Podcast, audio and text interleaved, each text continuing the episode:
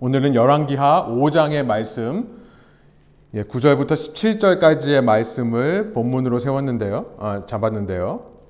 오늘 저와 여러분이 15절부터 17절까지 세 절만 한 목소리로 읽고 말씀 나누도록 하겠습니다.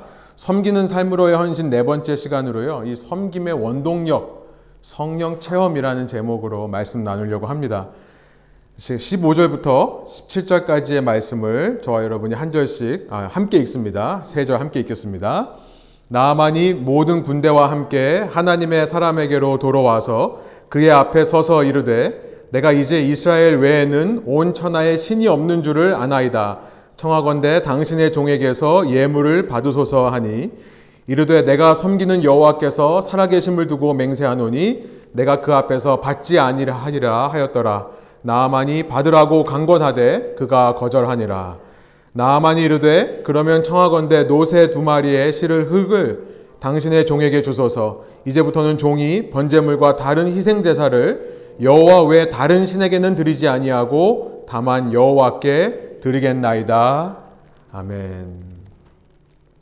우리는 지난 시간에 열왕기하 2장의 말씀을 통해 엘리야를 이어서 선지자가 된 엘리사의 이야기를 나누었었습니다. 엘리사는 끝까지 엘리야의 뒤를 따라갔고요. 그래서 엘리야가 가지고 있던 성령의 권능, 성령의 능력의 두 배를 받게 되었다라고 하는 이야기를 지난 시간 나누었었습니다. 그 이야기를 통해 제자는 그 삶에 주어지는 온갖 시험과 유혹에 맞서서 끝까지 스승이 이끄는 대로 따라가는 자가 제자라는 사실, 그리고 그렇게 끝까지 따라갈 때 그 끝에서 부흥을 경험하게 된다라는 사실을 지난 시간 나누었습니다. 우리도 우리의 스승이자 우리의 주님이신 예수 그리, 예수님의 제자로서 그런 삶을 살아야겠다라는 것을 지난 시간 나누었었습니다. 이제 이후 열왕기하 4장부터 6장까지는요. 그렇게 성령의 두 배의 능력을 받은 엘리사가 행하는 여러 가지 기적들이 소개되고 있는데요. 슬라이드를 보여주시면 우리는 기적, 미라클이라는 말보다는 사실 이런 표현을 많이 써야 됩니다. The mighty works of God. 하나님의 위대한 일들, 위대한 능력의 일들이라는 표현을 사실은 많이 씁니다. 이 기적이라는 것은 그냥 우연히 일어나는 초자연적인 일이라고 하는 선입견이 우리에게 있죠. 이 기적이라는 단어 속에는요. 우연히 일어나는 초자연적인 일이라는 뜻이 숨어 있습니다만 하나님의 위대한 능력의 일이라고 표현을 하면 이것은 쉽게 말하면 하나님의 개입을 말하는 겁니다. 하나님의 개입. 어, 그 일이 초자연적이건 혹은 그냥 자연적인 일이건 간에 하나님께서 인간 삶에 개입하시는 것이 the mighty works of God. 하나님의 놀라운 능력의 일들이 되는 겁니다. 왜냐하면 하나님께서 위대하시기 때문에요. 하나님께서 크신 능력이 있는 분이시기 때문에 그가 개입하시면 그 자체가 우리에게 놀라운 일이 되는 것입니다. 그래서 우리가 이것을 단순히 기적이라고 부르지 않는 이유가 바로 이것이죠. 하나님께서 치밀하신 계획 아래 실수 없이 우리의 삶에 임재하시고 개입하시는 일, 이것은 결코 우연이 될 수 없습니다. 그래서 이것을 기적이 아니라 하나님의 위대한 일이라고 합니다. 그래서 하나님의 위대한 능력의 일, 너무 기니까 이제 그냥 줄여서 기적이라고 표현하기도 하는데요. 우리가 기적이라는 단어를 볼 때, 성경에서 만날 때, 우리가 그런 생각을 해야겠다는 것을 짚고 넘어가고 싶습니다. 그런데 여기서 하나님이 개입하신다는 걸 우리가 한번 생각해 보기를 원해요. 하나님이 우리 삶에 개입하신다. 여러분 어떠십니까? 여러분 삶에 하나님의 개입이 느껴지십니까? 사실 아멘으로 대답하셔야 돼요. 그것이 우리의 믿음이기 때문에 그렇습니다. 어떤 사람들은 하나님이 이 세상을 직접 개입하시지는 않고 하나님은 이 세상을 완벽하게 창조해 놓고 뒤에 계신다라고 말하는 사람들이 있습니다. 그것을 지적 설계론이라고 하는데요. 인텔리전 디자인. 많은 사람들이 이 지적 설계론은 진화론과 맞서 싸우기 때문에 이것이 성경적인 창조론이다라고 오해하기 쉽습니다만 지적 설계론이라는 것은 꼭 신을 증명하는 사람의 생각이 아닙니다. 그 지적인 존재는 외계인이 될 수 있습니다. 실제로 지적 존재론에서는, 지적 설계론에서는 그 존재가 누구인지는 모르겠지만 신이건 혹은 외계인이건 간에 어떤 지적인 설계자가 우주를 정교하게 창조해 놓고 마치 모든 톱니바퀴가 문제없이 돌아가는 시계처럼요. 완벽하게 만들어 놓고 뒤에 빠져 있다라는 생각을 하는 것이 지적 설계론입니다. 시계처럼 정교하게 설계되고 이, 집, 이 돌아가고 있는 집행되고 있는 이 세계 속에서 지적 설계자는 그저 어, 직접 관여할 필요는 없습니다. 알아서 잘 돌아가니까요. 그래서 뒤에 이렇게 빠져 있다라고 하는 생각. 이것은 일종의 이신론입니다. 다음 슬라이드 보여주시면 데이즘이라고 하는 것은 기독교의 이단 중의 하나인데요. 신이 창조한 세상은 알아서 돌아가고 그 신은 그저 영화 감독처럼 혹은 무대 감독처럼 그 무대 뒤에서 나타나지 않고 모든 것을 조종하고 있는 존재다라고 말하는 것이 이신론 이런 것입니다. 그러나 여러분 성경에서 우리가 만나는 하나님은 결코 그런 하나님이 아니라는 것을 알게 돼요. 그는 물론 이 세상을 완벽하게 창조하셨습니다. 정말 치밀하게 알아서 잘 돌아갈 수 있도록 이 세상을 만드신 것은 맞아요. 그러나 성경에서 만나는 하나님은 이 세상에 적극적으로 개입하시고 우리의 삶에 적극적으로 임재하시기를 기뻐하시는 하나님이라는 거예요. 말하자면 그는 이 인생이라고 하는 사람의 역사, 인류 역사라고 하는 그 무대에 직접 뛰어드는 하나님이시라는 겁니다. 대표적인 예가 예수 그리스도죠. 주님께서는 믿는 사람의 삶에 직접적으로 개입하기를 원한다. 그래서 여러분 지난 한 주간 동안 삶을 돌아보시면서 하나님께서 직접 개입하신 사건들이 여러분이 기억이 나셔야 됩니다. 그리고 그렇게 기억하게 하기 위한 비결은 무엇일까를 오늘 엘리사의 이야기를 통해 한번 나눠보려고 합니다. 엘리사가 보이는 이 기적과 같은 일, 하나님의 위대한 능력의 일들은 제자들의 삶에 그렇게 두 배로 역사하시는 하나님을 드러내는 이야기들이고요. 오늘 우리가 하늘로 올라가신 예수님의 뒤를 이어서 그 사명을 받은 교회라고 하죠. 제자의 다른 말입니다만 우리가 그 제자들의 공동체, 교회로서 우리는 이 세상에서 예수님께서 하신 일뿐만 아니라 그보다 더 큰 일도 할 것인데요. 곧 하나님은 이 시대의 교회의 역사 가운데 능력으로 위대한 모습으로 직접 개입하신다는 것을 이 엘리사의 이야기를 통해 우리가 확인하게 되는 것입니다. 사랑하는 교회 여러분, 오늘 우리가 예수님을 믿고 그의 제자가 된 것은요, 그의 제자들의 공동체, 교회가 된 것은 그냥 우리가 그 교리를 받아들이고 교리에 동의해서 된 것이 아니라 우리가 여러분의 실제 삶에서 그 기적적인 그 하나님의 위대한 능력의 일들을 여러분들께서 직접 체험하셨기 때문이 아닙니까? 우리가 하나님을 믿고 따르게 되는 것은 그 주님의 직접 개입하심을 경험했기 때문이라는 거예요. 저는 잘 모르겠는데요. 라고 하시는 분이 혹시 있을지 모르겠습니다만 저는 이런 것을 많이 느낍니다. 지금은 깨닫지 못하는데 나중에 시간을 지나고 지금을 돌아보면 아, 그때 하나님이 내 삶에 개입하셨었구나라고 느끼는 때가 참 많은 것 같아요. 혹시 여러분 가운데서 난 지금은 잘 모르겠다 하시는 분들이 있다면 믿으시기 바랍니다. 나중에 지나면 알게 될 거예요. 여러분, 교회의 삶이라고 하는 것은, 신앙의 삶이라고 하는 것은, 제자의 삶이라고 하는 것은 그냥 일주일에 한 번 예배에 나와서 좋은 이야기들 듣고 내 삶에 도움이 되는 교훈들을 받아가는 것을 말하지 않습니다. 교회의 삶이란, 믿음의 삶이란, 제자의 삶이란 자신의 삶의 능력으로 임하시는 하나님을 매일 경험하면서 사는 것입니다. 성령의 능력이 임한 이 엘리사는요, 엘리야와 똑같은 일들을 하는 것을 보게 됩니다. 이 열왕기하 4장과 어, 이 열왕기상 17장을 비교해 보면요. 열왕기하 4장에서 엘리사의 모습이 열왕기상 17장에서 보여준 엘리야의 모습과 비슷하다는 것을 알게 됩니다. 이 한 과부의 집에 먹을 것이 없으니까 엘리사가 그 집에 기도를 해줬더니 기름이 끊이지 않고 채워지는 겁니다. 비슷한 일을 열왕기상 17장에서 엘리야도 했었습니다.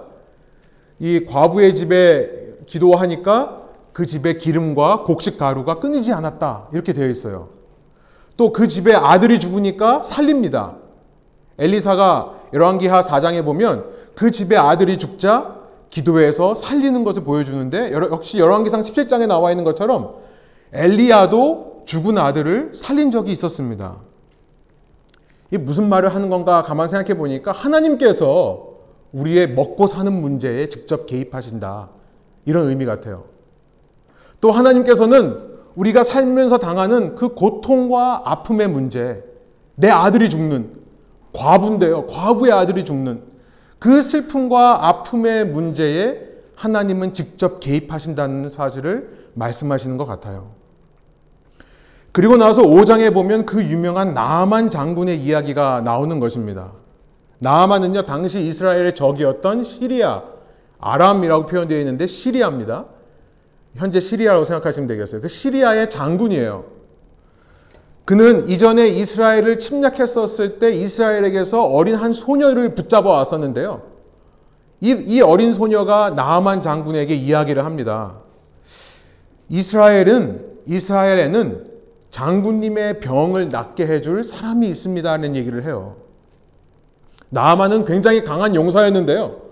그 명성과 어울리지 않은 병을 가지고 있었던 것입니다. 그 병은 심한 피부병, 나병이라고 표현되어 있는데요. 이 심한 피부병을 앓고 있었어요. 그래서 시리아 왕은 이 나아만 장군을 위해서 이스라엘 왕에게 편지를 씁니다. 편지를 써서 그를 치료해 달라라고 하는 사신을 보내게 돼요. 그것이 5장 5절부터 6절 나와 있는데 이 편지를 받아든 이스라엘 왕이 이런 반응을 보입니다. 5장 7절이에요. 저 여러분이 한번 한 목소리로 한번 읽어보겠습니다. 열왕기하 5장 7절의 말씀. 이스라엘 왕이 그 글을 읽고 자기 옷을 찢으며 이르되 내가 사람을 죽이고 살리는 하나님이냐? 그가 어찌하여 사람을 내게로 보내 그의 나병을 고치라 하느냐? 너희는 깊이 생각하고 저 왕이 틈을 타서 나와 더불어 시비하려 함인 줄 알라 하니라. 유대인에게 있어서 이 피부병, 나병이라 표현된 이 심한 피부병은요, 격리의 대상입니다. 격리를 하고 자연적으로 치료될 때까지 기다려야 되는 병이지 누군가가 직접 치료할 수 있는 병은 아니라고 말씀에 나와 있습니다. 치유할 수 없는 병을 치유하라니까 이것은 시리아 왕이 분명 전쟁을 하기 위해 핑계를 삼는 것이구나라고 생각을 한 거예요. 그래서 이 이스라엘 왕이 자기 옷을 찢었다라고 되어 있는데 이것은 극심한 슬픔입니다. 낙담이에요. 이제 이 나라가 시리아와 전쟁할 수밖에 없는 상황이니까 대신들 정신 똑바로 차리고 계십시오. 이런 얘기를 하는 겁니다. 저는요, 이 왕의 한 말 중에 답이 있다고 생각을 하는데요. 아니, 사람을 죽이기도 하고 살리기도 하는 하나님이라고 이야기는 하고 있지만 그런 하나님인 줄 아는 그 하나님의 백성이 왜 하나님께 구하지를 않는 겁니까? 왜 구하지를 않을까요? 구하면 될 것이 아닙니까? 죽이기도 살리기도 하는 하나님이라면 그 병 못 고치겠습니까? 저는 이런 말씀이 생각나요. 요한복음 16장 24절인데요. 한 목소리 한번 읽어볼까요? 지금까지는 너희가 내 이름으로 아무것도 구하지 아니하였으나 구하라. 그리하면 받으리니 너희 기쁨이 충만하리라. 하나님께서 지금 예수님은 하나님께서 우리가 무엇을 구하든지 아무거나 구하든지 다 주겠다. 그런 약속을 하셨다는 것을 말씀하시는 것이 아닙니다. 이제 나를 알았으니 예수 그리스도를 알았으니 내 이름 안에서 구하라. 여기 보면 내 이름으로 구하라고 되어 있지만 이거는 by my name이 아니라 in my name이라고 제가 몇 번 말씀드렸죠. 내 이름 안에서 곧 내 안에서 구하라. 무엇을 구하면 다 주신다는 겁니까? 세상에 속한 영광을 구하면 다 주겠다는 게 아니라 하나님께 속한 영광을 구하면 다 주시겠다. 바로 믿음에 대한 말씀입니다. 요한복음 5장 44절이에요. 제가 읽어볼게요. 너희가 서로 영광을 취하고 유일하신 하나님께로부터 오는 영광은 구하지 아니하니 어찌 나를 믿을 수 있, 느냐 하나님으로부터 오는 영광을 구하면 곧 믿음을 구하면 믿을 수 있을 것이다. 그 말씀을 하시는 겁니다. 여러분 우리가 믿음이 없는 이유 더 이상 내 삶에서 하나님의 살아계신 개입이 체험되지 않는 이유는 간단합니다. 구하지 않기 때문이라는 거예요. 소원하옵기로는요, 사랑하는 교우 여러분, 매일마다 구하시기 바랍니다. 구하세요. 그러면 주실 거예요. 주실 줄로 믿습니다. 날마다 믿음을 더해 주십시오. 날마다 주님을 더 체험하게 해 주십시오. 라고 기도하시는 저와 여러분 되기를 원합니다.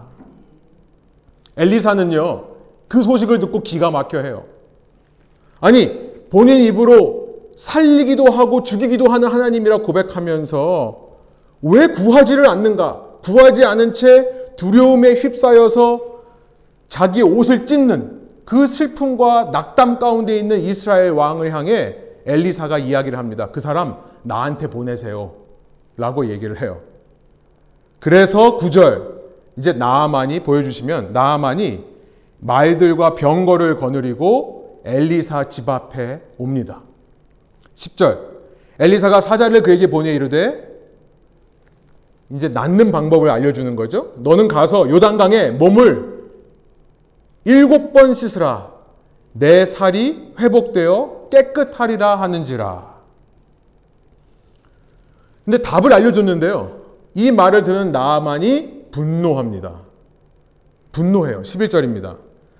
나아만이 노하여 물러가며 이르되 내 생각에는 이 중요해요. 내 생각에는 그가 내게로 와서 그의 하나님 아, 나와 서서 그의 하나님 여호와의 이름을 부르고 그 손을 그 부위 위에 흔들어 나병을 고칠까 하였도다. 무슨 말입니까?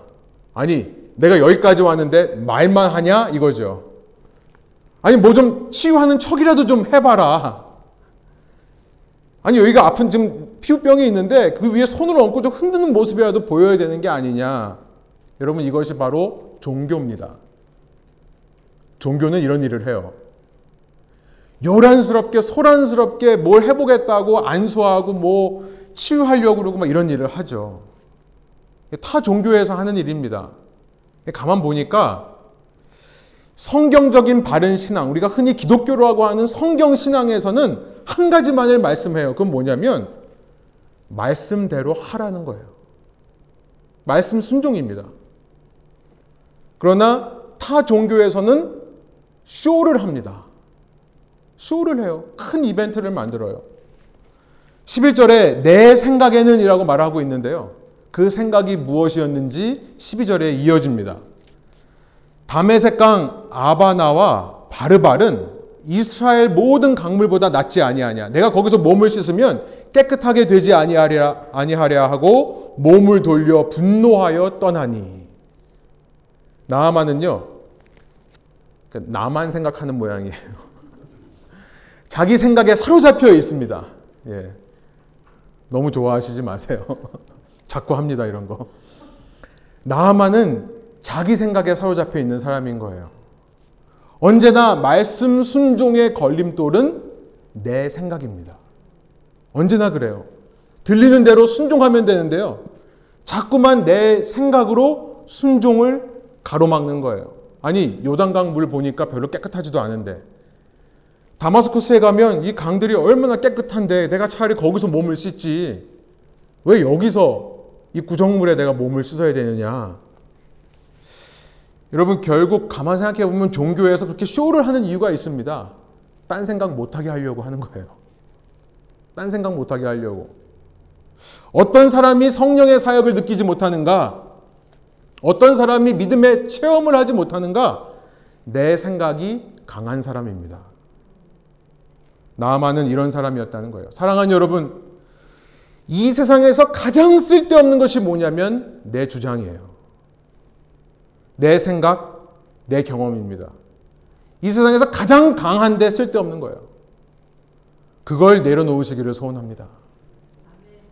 아멘. 그런데요, 나만이 장점이 하나 있었어요. 그에게 흠모할 점이 하나 있습니다. 그것은 그 사람 주위에 충직에 바른 말을 할 수 있는 사람이 있었다는 거예요. 그 사람은 내 생각에 강한 사람인데 그 주위에 쓴소리지만 바른 얘기를 할 수 있는 사람이 있었다는 것이 가장 큰 장점이 아닐까 싶습니다. 13절이에요.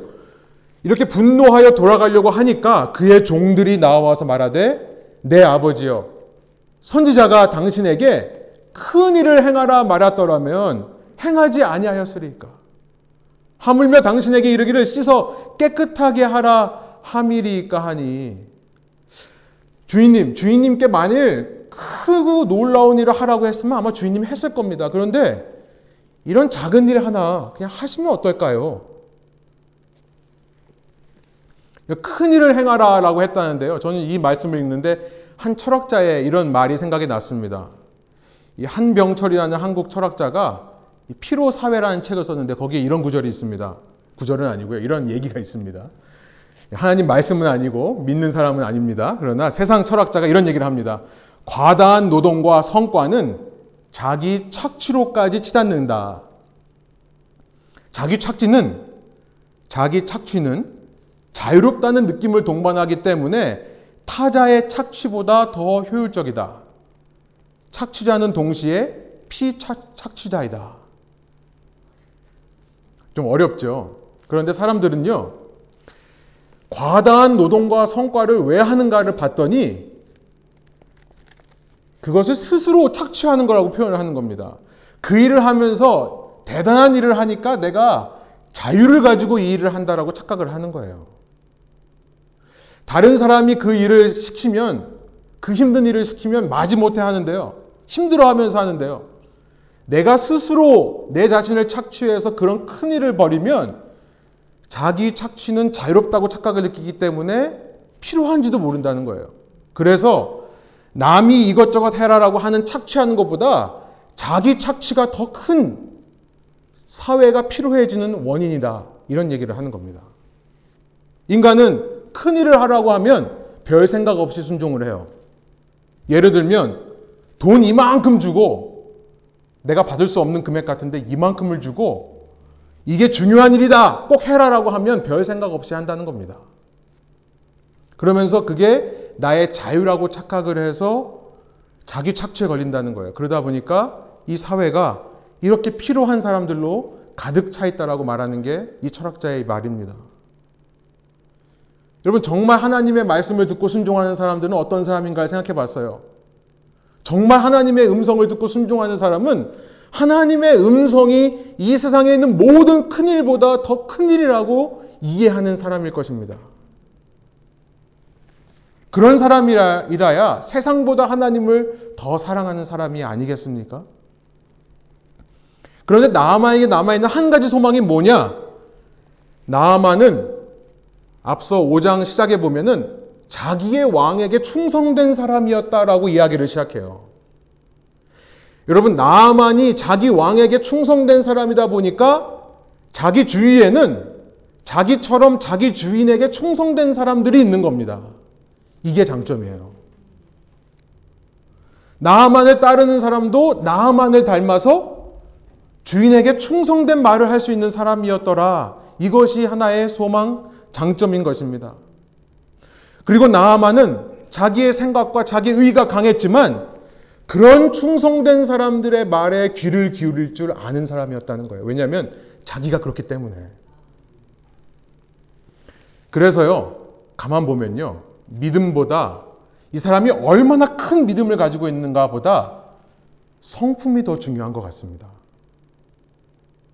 우리 옆에 있는 사람들 잠깐 좀 봐, 바라보시고 한마디 하실까요? 당신은 정말 성품이 좋으신 분이에요. 네. 우리 자매님들 특히 좀 우리 남, 남편들한테 좀 얘기해 주세요. 성품이 중요한 것이 제일 중요합니다. 믿음이 지금 얼마나 깊은가 보다. 왜냐하면 성품이 좋은 사람들은요, 자기의 생각이 좀 강할 때라도 주위 사람들을 귀하게 여길 줄 알고요, 그들의 말에 귀를 기울일 줄 아는. 그래서 그들의 말을 통해 나의 생각을 구부릴 줄 아는 사람이기 때문에 그렇습니다. 그런 사람에게 체험이 일어난다는 거예요. 14절 보니까 나하만은요 그 종의 이야기를 듣습니다.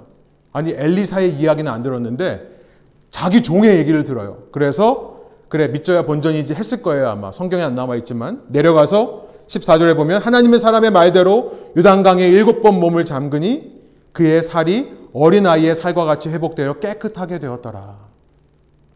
여러분, 그렇게 생각을 구부릴 줄 아는 것을 다른 말로 회개라고 합니다. 이 회개라는 것은 죄를 인정하는 것을 말하기 이전에 나의 생각을 구부릴 줄 아는 사람이라는 뜻이에요. 그게 회개입니다.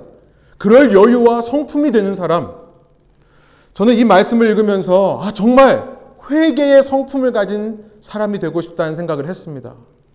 소원학교는 여러분들도 회개의 성품을 가지는 분들이 되시기를 소원합니다. 왜냐하면 회개의 성품이 믿음 생활에 너무나 중요하기 때문에 그래요.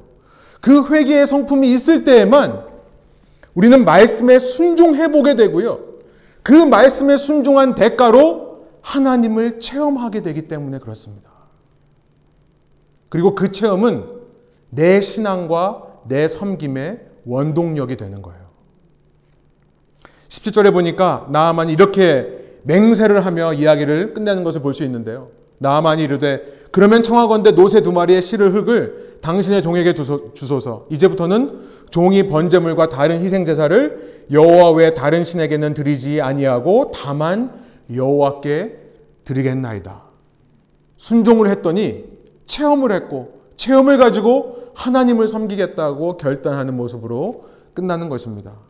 나아만의 체험을 보면서 또 엘리야의 이런 기적과 같은 일들, 하나님의 놀라운 능력이 나타나는 일들을 보면서 우리는 어쩌면 아, 나에게는 이렇게 다이내믹하고 드라마틱한 체험이 없는 것은 아닐까 생각을 할 수 있습니다. 그러나 겉으로 드러나는 쇼가 아니라요. 우리에게 있어서 믿음의 체험은 모든 사람에게 동일하게 이루어지는 줄로 믿습니다. 가만히 생각해 보면 내가 이런 믿음을 갖게 된 계기가 있으셨을 거예요. 때로는 어떤 분들은 큰 위, 인생의 위기를 겪으면서 믿음이 생기신 분들도 있을 것이고요. 어떤 분들은 나는 늘 그 자리에 있었던 것 같은데 가랑비에 옷 젖는다고 아까 말씀드린 대로 서두에 말씀드린 대로 오랜 시간이 지나고 보니까 오랜 시간에 걸쳐서 나는 조금 조금씩 믿음이 형성되었구나라고 고백하실 수밖에 없는 분들도 있으실 겁니다. 여러분 각자의 이야기는 뭘까요? 저는 언제 한번 뭐 제가 설교를 하고 싶어 싶지 않아서가 아니라 뭐 그것도 좀 있습니다만 언제 한번 예배를 여러분들의 그 삶의 이야기를 소개하는 걸로 한번 해도 참 좋을 것 같다는 생각이 들어요. 정말 은혜롭겠다. 저희가 교회에서 두 번이나 my 316이라는 것을 했습니다. 나의 구원 간증을 가지고 한 명에게, 1년 한 명에게 한번 그 이야기를 나누어 보자. 여러분이 갖고 계시는 나의 구원 간증의 이야기는 무엇입니까? 한번 생각해 보시길 바래요. 여러분 믿음이라는 것은 그냥 무조건 덮어놓고 믿는 게 아닙니다. 우리는 그렇게 믿을 수가 없어요. 길을 가다가 어떤 사람이 와서 처음 만난 사람이 나를 믿고 따라오세요. 라고 하면 우리 중에는 성격이 좋아서 따라갈 사람들도 분명히 있을 것입니다만 그것을 믿음이라고 하지는 않습니다. 여러분 가급적이면 따라가지 마시기 바랍니다. 믿음이란 시간이 지나면서 형성되는 거예요. 어떤 사람을 만나 교제하다 보면 그 사람에 대해서 알게 되고 그 사람의 마음을 깨닫게 되면서 그 사람에 대해 믿음이 생겨나기 시작하는 것이죠. 예수님도 제자들을 부르실 때 한 번도 처음부터 덮어놓고 나를 믿어라 고 말씀하신 적이 없다라고 했습니다. 예수님이 하신 말씀은요, 와서 보라라는 말씀이에요. 정확히 말하면, 와, 와봐라, 와라, 그러면 보게 될 것이다. 이런 말씀이셨어요. 요한복음 1장 39절입니다. 예수께서 그들에게 대답하셨다. 와서 보아라. 그들이 따라가서 예수께서 묵고 계시는 곳을 보고 그 날을 함께 지냈다. 때는 오후 4시쯤이었다. 이렇게 되어 있습니다. 예수님께서 그렇게 한번 와서 봐. 라고 초대해서 그의 삶을 따라가 보니 이 분이 정말 믿을 만한 분이라는 것을 알게 된 제자들은요. 그래서 제자들도 똑같이 자기 친구들한테 가서 자기 아는 사람들한테 가서 예수를 소개할 때 야, 무조건 예수 믿어. 예수 믿고 구원을 얻어. 너 오늘 예수 믿고 예수 믿으면 죽어서 천국 가. 이런 얘기를 한 것이 아니라 똑같이 얘기를 합니다. 요한복음 1장 45절에 보면 빌립이 예수님을 만난 이후에 나다니엘이라고 하는 높은 위치에 있는 유대인 지도자를 향해 가서 이야기를 합니다. 모세가 율법책에 기록하였고 또 예언자들이 기록한 그분을 우리가 만났습니다. 그분은 나사렛 출신으로 요셉의 아들 예수입니다. 나다니엘이요. 나사렛에서 무슨 선한 것이 나올 수 있겠습니까? 라고 얘기하자 빌립은 그에게 말합니다. 와서 보십시오. 빌립이 자신의 구원 간증을 하고 예수님께 초대하는 모습으로 나오는 거죠. 여러분 이렇게 예수님을 따라가다 보면 깨닫게 되는 것이 하나가 있습니다. 저도 오랜 시간에 걸쳐서 이것이 형성된 것 같은데요.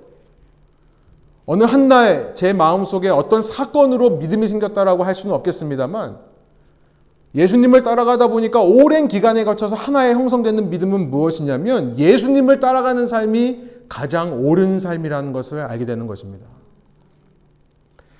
그리고 그것이야말로 나를 나로부터 구원할 수 있는 유일한 길이라는 것을 알게 돼요. 우리가 구원이라고 얘기할 때 이것은 너무 철학적으로 생각하는데요. 쉽게 생각해 보면 나를 내 자신으로부터 구원해 내는 겁니다. 내 사랑하는 가족을 나로부터 구원해 내는 것이 구원이에요. 그것을 깨닫게 돼요. 그 유일한 길이 예수님을 따라가는 길이라는 것을 알게 되죠. 그제서야 제 속에 믿음이 생깁니다. 어떻게 나 같은 존재가 예수님까지도 몰랐으면 과연 삶의 의미가 있을까라는 질문이 들기 시작하고요. 바로 이것이 주님을 체험하는 것입니다. 뭐 거창하고 드라마틱한 것이 아니라요. 그 고백이 주님을 만나고 체험한 우리의 체험인 줄로 믿습니다. 그래서 오늘도 우리는 우리의 좋은 성품을 위해 노력해야 됩니다. 회개의 성품. 그의 음성을 듣고 그의 음성대로 한번 해보는, 따라가 보는 믿어지고 이해돼서만이 아니라 믿어지지 않고 이해된다 하지 않더라도 한번 그 음성을 듣고 따라가 보는 성품. 제가 성령 체험의 비결을 이 비를 맞는 걸로 자주 말씀드리죠. 여러분 성령 체험을 비에 맞는 것으로 비유하자면 우리가 하늘에서 비를 내리게 할 수는 없습니다만 그래도 최소한 우리가 비를 막기 위해 할 수 있는 최소한 한 가지는 뭐냐면 비가 내릴 때 집 밖으로 나가는 거라고 말씀드렸습니다. 좋은 성품을 가지고 주님의 음성 듣기를 사모하는 것. 그런 마음으로 하루하루를 살 때 주님께서 내 삶에 초자연적으로 개입하시는 것을 느낄 수밖에 없을 것입니다. 과거에만 한두 번 일어난 일로 끝나는 것이 아니라 오늘 내 삶에 주님께서 개입하심을 느낄 수 있을 것이고요. 여러분, 이 세상에서 그보다 더 복된 존재는 없지 않겠습니까? 누가복음 4장 25절 27절에 주님께서 이렇게 말씀하십니다. 내가 진정으로 너에게 말한다. 엘리야 시대에 3년 6개월 동안 하늘이 닫혀서 온 땅에 기근이 심했을 때에 이스라엘의 과부들이 많이 있었지만 하나님이 엘리야를 그 많은 과부 가운데서 다른 아무에게도 보내지 않으시고 오직 시돈에 있는 사렙다 마을의 한 과부에게만 보내셨다. 또 예언자 엘리사 시대에 이스라엘에 나병 환자가 많이 있었지만 그들 가운데서 아무도 고침을 받지 못하고 오직 시리아 사람 나만만이 고침을 받았다. 바로 오늘 저와 여러분이 나만 같은 사람 되기를 소원합니다. 그럴 때 우리는 어째서 주님 나 같은 존재에게 찾아오셔서 내 삶을 이렇게 개입해 주셨습니까? 그 은혜를 소유하게 될 것이에요. 하나님은 여러분 삶을 멀리서만 바라보는 존재가 아니라는 것을 믿으시기 바랍니다. 어떤 특별한 사람에게만 개입하시는 하나님도 아니라는 것을 깨닫길 원해요. 여러분 삶에 그 위대한 창조자께서 직접 개입하시고 이미 개입하시고 계시고요. 개입하실 수 있음을 믿습니다. 그것이 기적이에요. 그것이 하나님의 위대한 능력입니다. 그리고 그것을 체험한 사람은 기쁠 수밖에 없어요. 은혜를 느끼기 때문에 그렇습니다. 어때서 나 같은 사람을 이렇게 돌아보십니까? 라는 고백을 할 수밖에 없는 겁니다. 그 기쁨이 회복될 때 우리는 자발적으로 주님과 주님의 사람들을 섬기게 되는 삶을 살 줄로 믿습니다. 2023년 올 한 해가 저와 여러분에게 그런 한 해가 되기를 소원합니다. 함께 기도하시겠습니다. 기도하시고요. 마지막으로 찬송가 412장 내용원의 그 깊은 데서 함께 찬양하도록 하겠습니다. 하나님 인도해 주셔서 오늘 우리가 어떤 자인지 아시면서도 어째서 우리에게 이런 놀라운 은혜를 주님께서 허락해 주셨습니까? 우리가 주님을 믿는다고 하는 것은 어떤 지적인 동의가 아니고 우리의 마음 속에서 그것이 동의되어서가 아니라 우리의 마음 속에 살아계신 주님이 체험되었기 때문임을 믿습니다. 주님께서 저희 같은 누추한 자를 찾아오셔서 우리 삶에 개입해 주시고 우리가 가고자 하는 방향에서 돌이켜 주의 말씀의 방향으로 매일매일 삶을 이끄시기에 우리 가운데 주님의 참된 은혜와 임재가 있는 줄로 믿습니다. 그것이 우리의 믿음이고 그것이 신앙이오니 주님 오늘 하루도 우리가 앞으로 살아갈 하루하루도 그런 주님의 임재와 개입 가운데서 살아가는 저희가 되게 하여 주시고 그를 위해 우리는 회개할 수 있는 성품을 가진 자로서 주님께서 비를 내리고자 하실 때에 그 비를 맞을 수 있도록 주 앞에 나아가 주의 음성을 귀에, 음성의 귀를 기울이고 그 음성대로 한번 따라가 보는 노력을 할 수 있는 저희 각자 되게 하여 주옵소서. 그럴 때에 살아계신 주님이 더욱더 깊이 체험되고 우리의 모든 인생의 어려움과 고난 가운데서도 주님께서 우리의 삶을 개입하시기에 우리가 소망을 잃지 않고 살아가며 담대함 가운데 확신 가운데 능력 가운데 살아가는 주님의 제자 되게 하여 주옵소서. 그런 교회 되게 하여 주옵소서. 감사드리며 예수 그리스도의 이름의 영광을 위하여 기도합니다. 아멘.